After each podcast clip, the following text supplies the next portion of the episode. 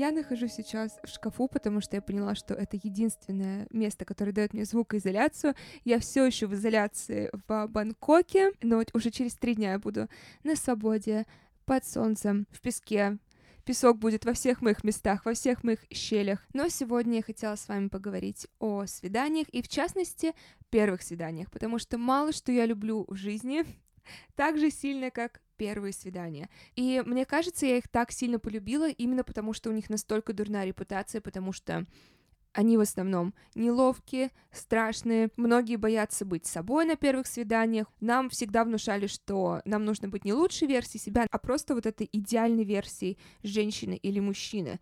И это то, с чего бы я хотела начать сегодняшний эпизод. Это с того, что делать на первых свиданиях. Даже никуда идти, ни кто платит, ни можно ли спать на первом свидании, а именно кем вам быть, потому что я замечаю, что это очень часто является уже камнем преткновения для многих людей. Я хочу сейчас включить вам момент из одного из моих самых цитируемых видео. Это был макияж с Геворком, моим дорогим другом. И вот что мы сказали. Ну, для меня это так старо, это понятие, что типа, боже, как бы так накрасить, чтобы не напугать парня. Да mm. похуй, напугай его. ну, типа, ну, а что? Лучше сразу. Сразу, да. Ну, даже если ты ёбнутый, то он должен сразу знать. Ну, то, чтобы не началось, что типа, милая, зачем ты купила зеленую помаду? В смысле? И я говорю, будьте собой, не потому, что это универсальное клише правило, которое действительно является путем к счастью. У нас минутка буддизма. Но это, во-вторых, упростит жизнь человеку, с которым вы идете на свидание, а в-первых, упростит жизнь вам, потому что это вам как минимум сэкономит очень много времени и нервов. Почему? У меня больше свиданий первых, чем каких-либо еще.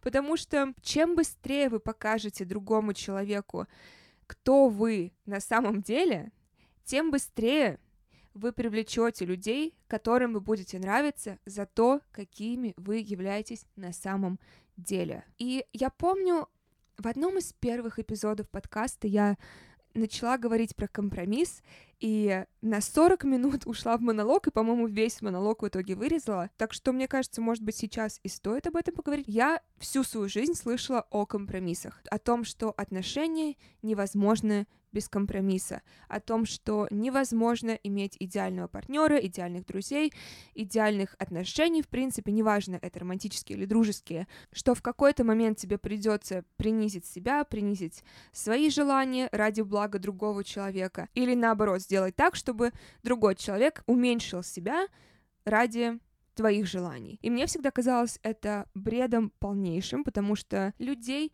достаточно в этом мире, чтобы найти того, с кем вам не придется постоянно идти на компромиссы. Потому что определение компромисса ни одна из сторон не получает то, чего она хотела. Может быть, я чего-то не понимаю.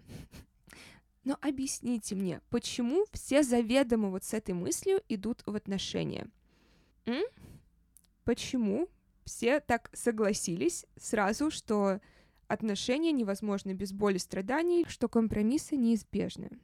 В общем, к чему я это говорю? К тому, что на первом свидании я сразу делаю отсев. То есть я не иду на второе свидание, если я уже вижу, что мне не понравился.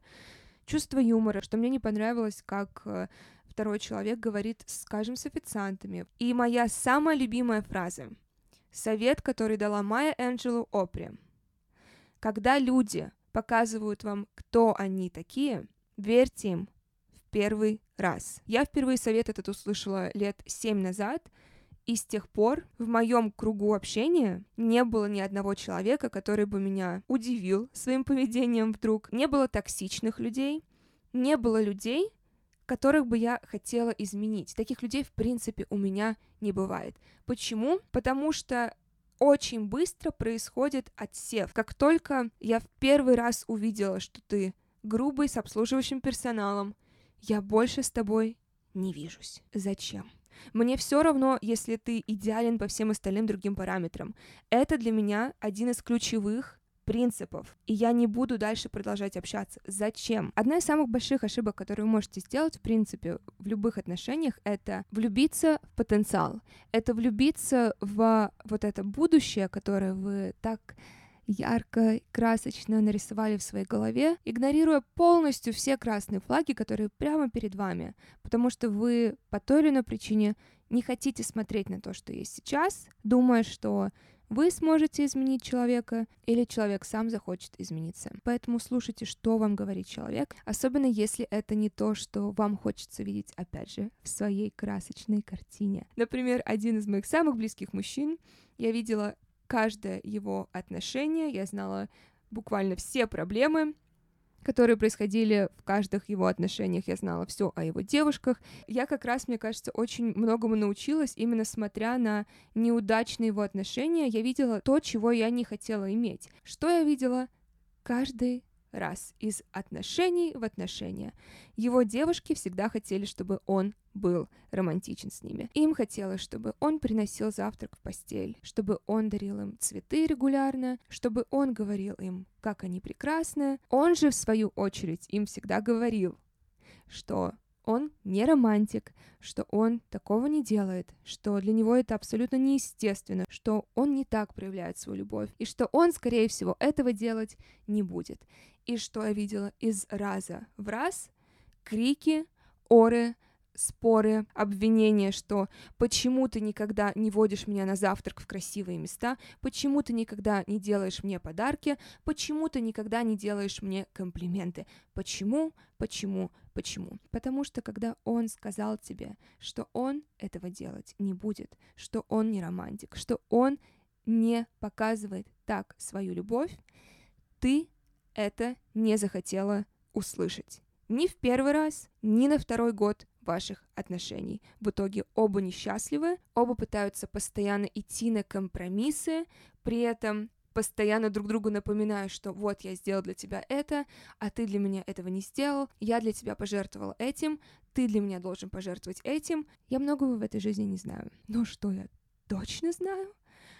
Что отношения могут выглядеть иначе.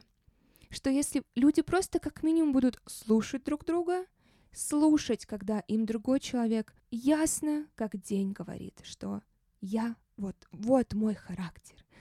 Либо принимай, либо не мешай мне искать человека, которому мой характер подойдет. Так вот, возвращаемся к тому, что нужно быть собой, и к первым свиданиям я не только не скрываю, кто я такая. Понятное дело, что я не, не показываю все свои таланты, я не рассказываю все о своей жизни.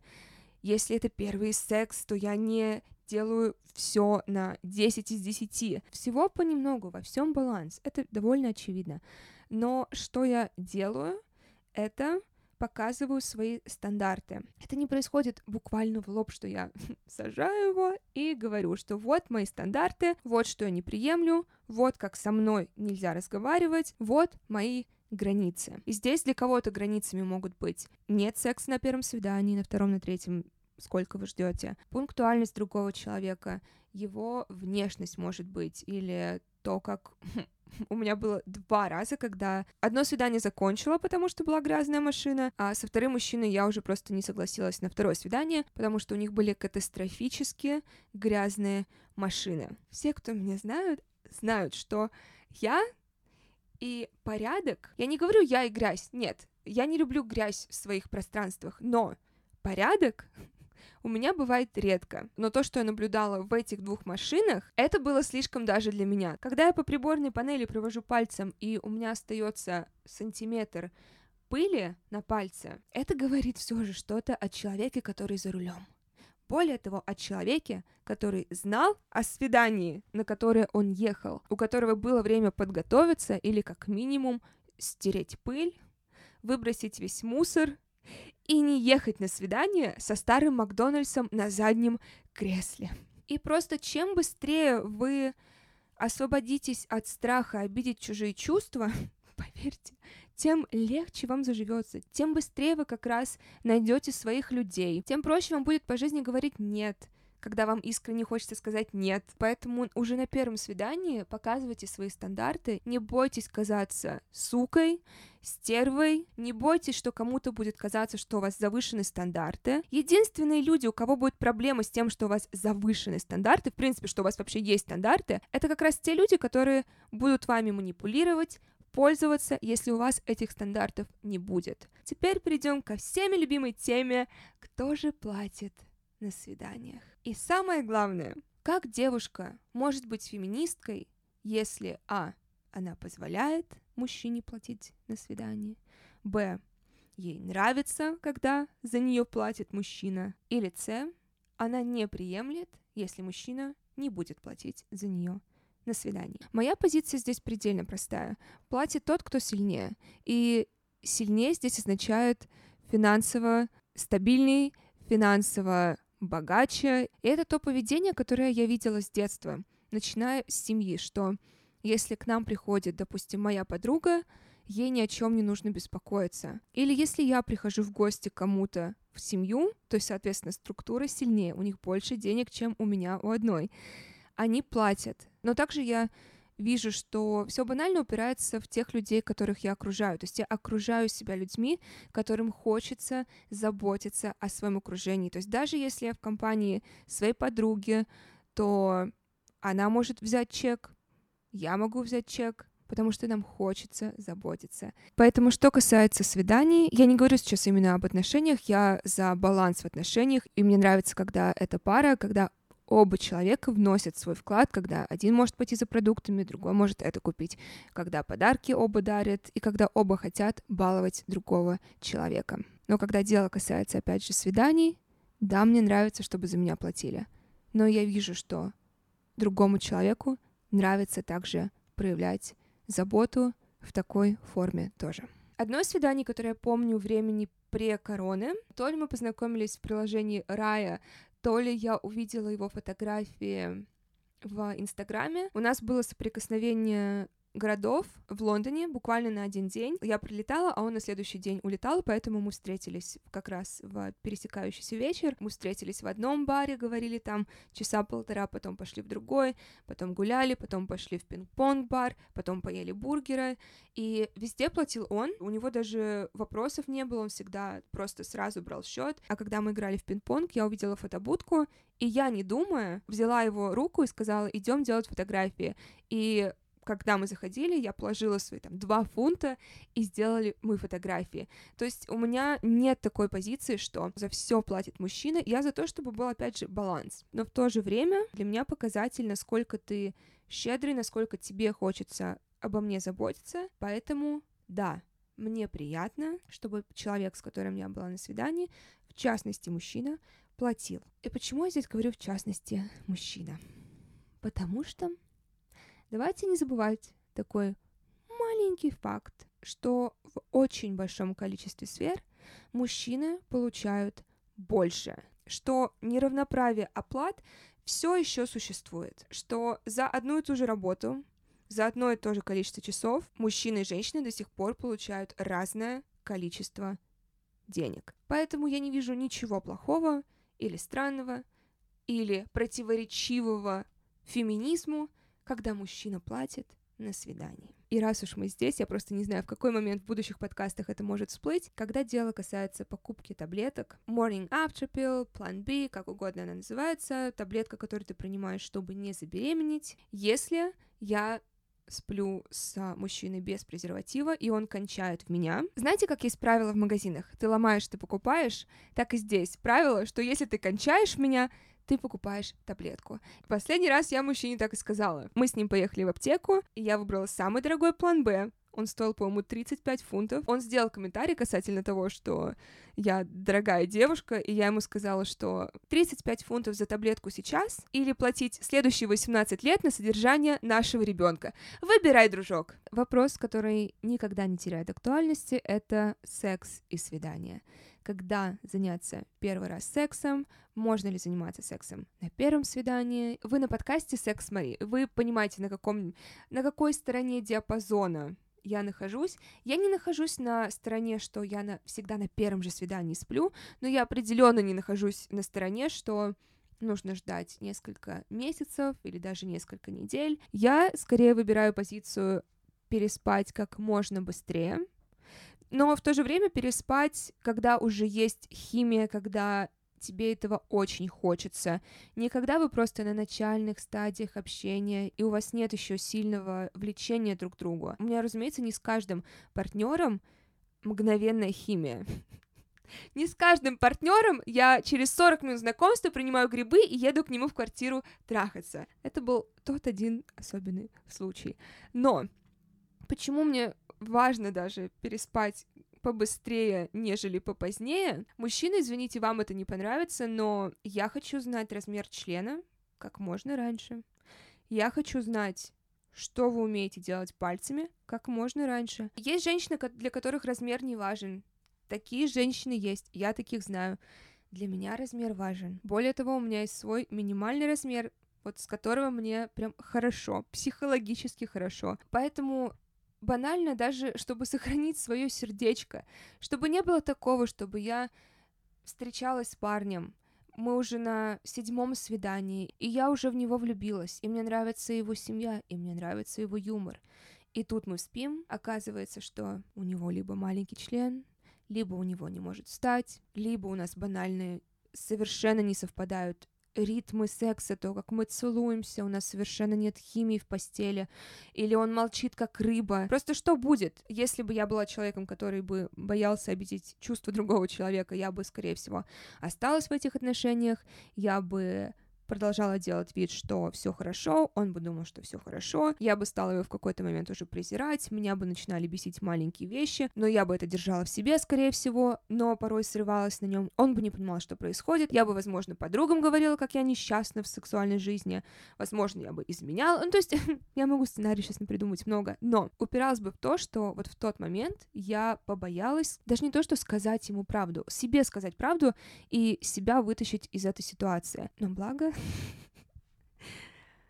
к счастью, как мне однажды сказала мама касательно боязни задеть чувства других людей, тебе это не грозит, поэтому в тот момент, когда я поняла, что сексуально мы не подходим друг другу, я бы вышла из этих отношений. И, собственно, у меня такое было как раз а, в карантин, так как а, карантин держал все равно дистанцию между мной и этим человеком, и мы встречались, мы ходили на свидание, и э, в итоге мы, когда впервые с ним оказались в ситуации, когда мы могли уже переспать друг с другом, у меня было сильное разочарование. Во-первых, он целовался абсолютно не в моем темпе, не в моем стиле. Вдруг я поняла, что мне его запах не нравится, его естественный запах, когда он слегка вспотел. А я уверена, каждый из вас влюблялся в запах другого человека. И дело тут не в его парфюме, а в его естественном запахе. И у него был крошечный член. Крошечный, что я даже не могла нормально ему сделать хэнджоб.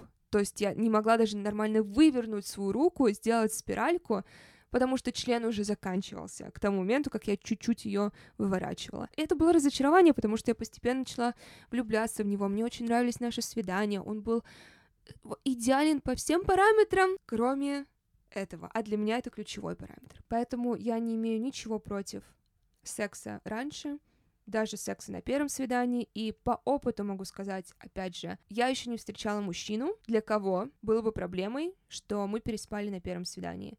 Если химия есть если обоим это хочется. И если помимо просто тела обеим сторонам есть что предложить, если помимо секса вам интересно вместе, если вам искренне нравится компания друг друга, в чем проблема дальше продолжать видеться?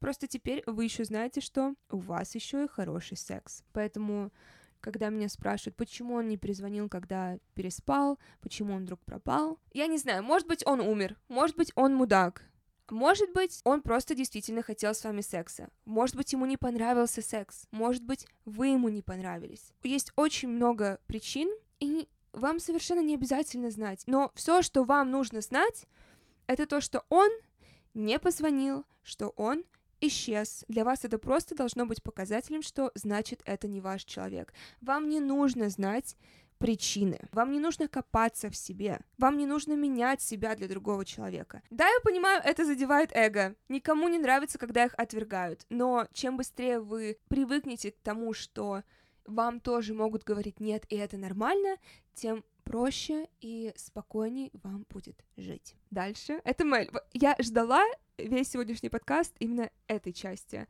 эпизода. Это мои любимые места для свиданий. Первое место, куда я всегда, во-первых, буду рада пойти на свидание, куда я всегда говорю, что я хочу пойти на свидание, потому что очень часто мужчины спрашивают, куда бы ты хотела, я всегда говорю одно и то же. Аркады. Таких мест полно и в России, в Америке, в Европе, в Англии. Везде есть такие места.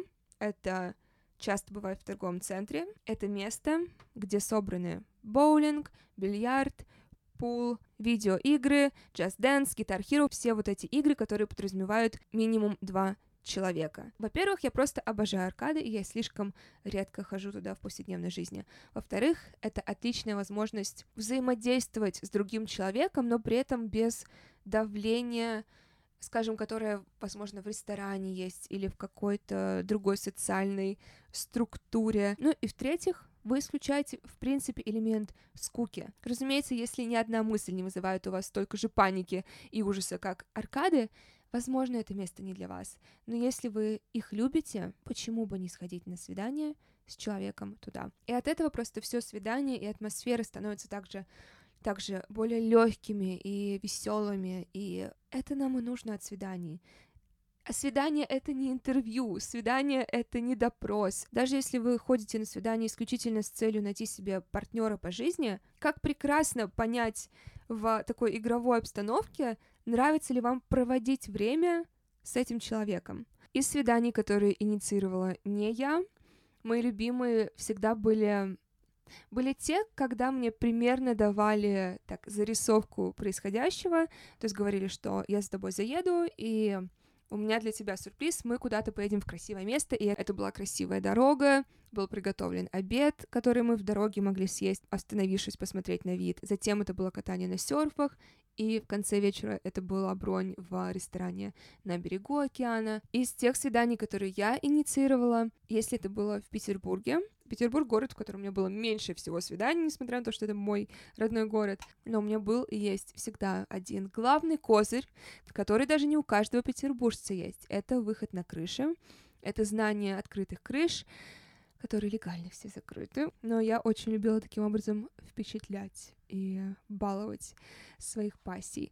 В частности, в Лос-Анджелесе я много раз пользовалась, опять же, своей привилегией знакомств с центровым игроком Sparks в Лос-Анджелесе. Я обожаю баскетбол, и у меня были бесплатные билеты на третий ряд, и я таким образом покоряла мужчин в Лос-Анджелесе, приглашая их на игры WNBA. Единственное, что если вы будете впечатлять, вот если вы настроены впечатлить кого-то, убедитесь, что все идет все под контролем, потому что у меня был мужчина, который очень хотел впечатлить меня тем, что он хотел, видимо, создать впечатление, что его все знают, все клубы его пускают. Это был Нью-Йорк. Мы с ним познакомились на вечеринке, буквально пару минут провели вместе всего, и он запомнил, что я люблю хип-хоп, и я хочу потанцевать как-нибудь э, в каком-нибудь клубе, где играют хип-хоп. Это большой бонус, что он такую маленькую деталь запомнил, и он за это схватился. Это очень круто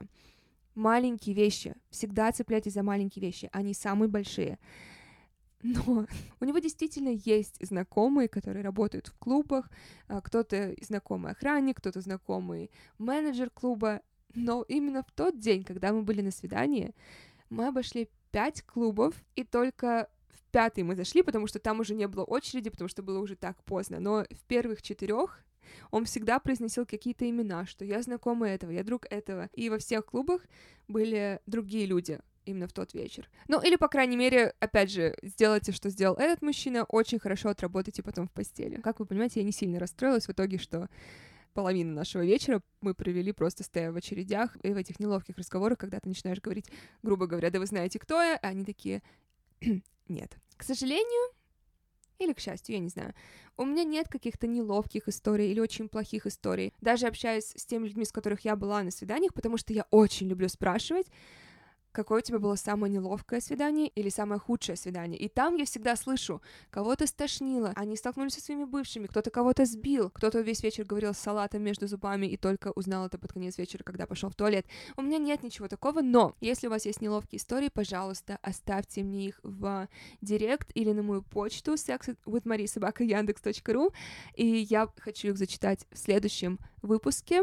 Но сегодня я хочу завершить эпизод вопросом недели, и вопрос этот связан с глубокой глоткой. Каждый раз, когда я делаю парню минет, я хочу сделать глубокую глотку, но каждый раз у меня вызывается рвотный рефлекс. Есть ли какие-нибудь способы его побороть? Итак, глубокую глотку я обожаю по двум причинам. Во-первых, и мы возвращаемся к моему сухому рту. Во-первых, для меня это самый лучший способ выработать слюну, когда член уходит глубоко в глотку, и как раз когда только-только начинается рвотный рефлекс, увеличивается количество слюны, которая поступает в рот, и от этого мне становится еще проще делать минет и приятней. Но также я его люблю, потому что я еще не встречала мужчину, которому бы не нравилось, который бы не получал огромное удовольствие от того, что ты давишься его членом. Опять же, потому что о чем это говорит? О том, что он слишком большой для тебя. И самое просто прекрасное, что глубокую глотку можно натренировать что, точнее, отсутствие рвотного рефлекса ты можешь натренировать. И опять же, что прекрасно, что ты можешь натренировать это вне секса. Я купила как-то специально дилдо, по-моему, это дилдо 6 дюймов, то есть это такой, это средний размер члена, это определенно не самый большой размер, который был у меня во рту, но это идеально как раз для тренировки. Такой дилдо, который там и два маленьких яичка есть, и головка очень сильно выражена, и даже вены тебе есть, поэтому очень круто, как тренироваться. Я, знаете, даже для чего это использовала? Для записи видео мне было очень интересно, как я выгляжу, когда я делаю минет, когда парень лежит, когда парень сидит, когда парень стоит. У него есть такая, знаете, как в ванных комнатах, э, цепляются полки, цепляются колонки, вот эта задняя силиконовая штучка, которую ты можешь к стене а, прижать, и оно прицепится. В общем, я это цепляла на стены, цепляла на горизонтальной поверхности. Очень удобно, если вы хотите посмотреть, как вы выглядите, когда сосете своему мужчине член. Так вот, что нужно знать о глубокой глотке и тренировке? Самое первое ключевое, что вам нужно знать, это рвотный рефлекс пропадает в тот момент, когда вы расслабляетесь. Можно провести аналогию с растяжкой. Когда мы растягиваем свои мышцы, нам нужно дойти до финальной точки, когда нам уже больно, и мы понимаем, что дальше, грубо говоря, мы уже порвем свои мышцы. Вот порвем свои мышцы равняется нас стошнило. Нам нужно найти вот эту точку, где уже есть прогресс, где нам уже некомфортно, но где мы можем продышаться, где мы можем как раз подышать и сделать то, что сейчас является для нас максимумом, сделать это комфортным состоянием. Я пыталась тренироваться зубной щеткой, но мне банально не нравится ощущение острой зубной щетки в своей глотке, поэтому я стала тренироваться либо вибратором, которые напоминают форму члена, либо дилда, что максимально как раз предпочтительно для меня. Если вы хотите натренировать свою глотку. Кому-то это просто дается естественно проще, но если вы хотите натренировать свою глотку, то сделайте это частью своей ежедневной рутины. Возможно, прежде чем вы почистите зубы, оставьте несколько минут, повставляйте свой дилдо в свою глотку и доходите так глубоко, что вы почти уже чувствуете, что вас сейчас тошнит, и дышите носом. По сути, то, что вас именно спасет в случае глубокой глотки, в принципе, минета, это дыхание носом. Иначе вы просто не расслабитесь, иначе как раз у вас горло будет сильнее сжиматься, и сильнее будет еще рвотный рефлекс. Поэтому тренируйте таким образом. И я прочитала, потому что я зашла на Google, мне было интересно, какие есть еще советы. Скажите мне, пожалуйста, пожалуйста, точнее, попробуйте это. Неважно, девушка вы парень, возьмите свою левую руку сейчас, сожмите ее сильно в кулак и уберите большой палец внутрь этого кулака. Сильно-сильно зажмите. А теперь засуньте палец или дилдо в свою глотку. Статья, которую я прочитала, там написано, что 80% людей сразу не ощущают рвотного рефлекса, что это как будто бы убирает рвотный рефлекс. Я это попробовала сделать, Ни хрена. Ровно такой же рвотный рефлекс, как если бы я не зажимала кулак. Поэтому я не знаю. Скажите мне, пожалуйста, напишите мне в директ, если у вас исчез рвотный рефлекс, когда вы зажали левую руку в кулак и убрали большой палец внутрь этого кулака. Для меня единственное, что работало, это упорная, терпеливая, медленная тренировка своего рвотного рефлекса, своей глотки. Поэтому я надеюсь, что тебе это поможет. Я хочу напомнить, что прелесть глубокой глотки даже не в том, как глубоко ты можешь засунуть член, а в тех прекрасных звуках, которые ты издаешь, когда ты давишься его членом. И на этой прекрасной сладкой ноте я завершаю сегодняшний эпизод. Большое вам спасибо за прослушивание. Как всегда, оставляйте комментарии, оставляйте 5 звезд. И я вернусь к вам через неделю, потому что на следующей неделе у меня день рождения, и я планирую быть голой на пляже. Я буду есть фрукты, загорать и снимать контент на OnlyFans. И в следующем выпуске я буду на год старше, на год мудрее. Как всегда, я желаю вам фантастического секса, самого мокрого минета, самого мокрого куни и партнеров, которые ходят к психотерапевту.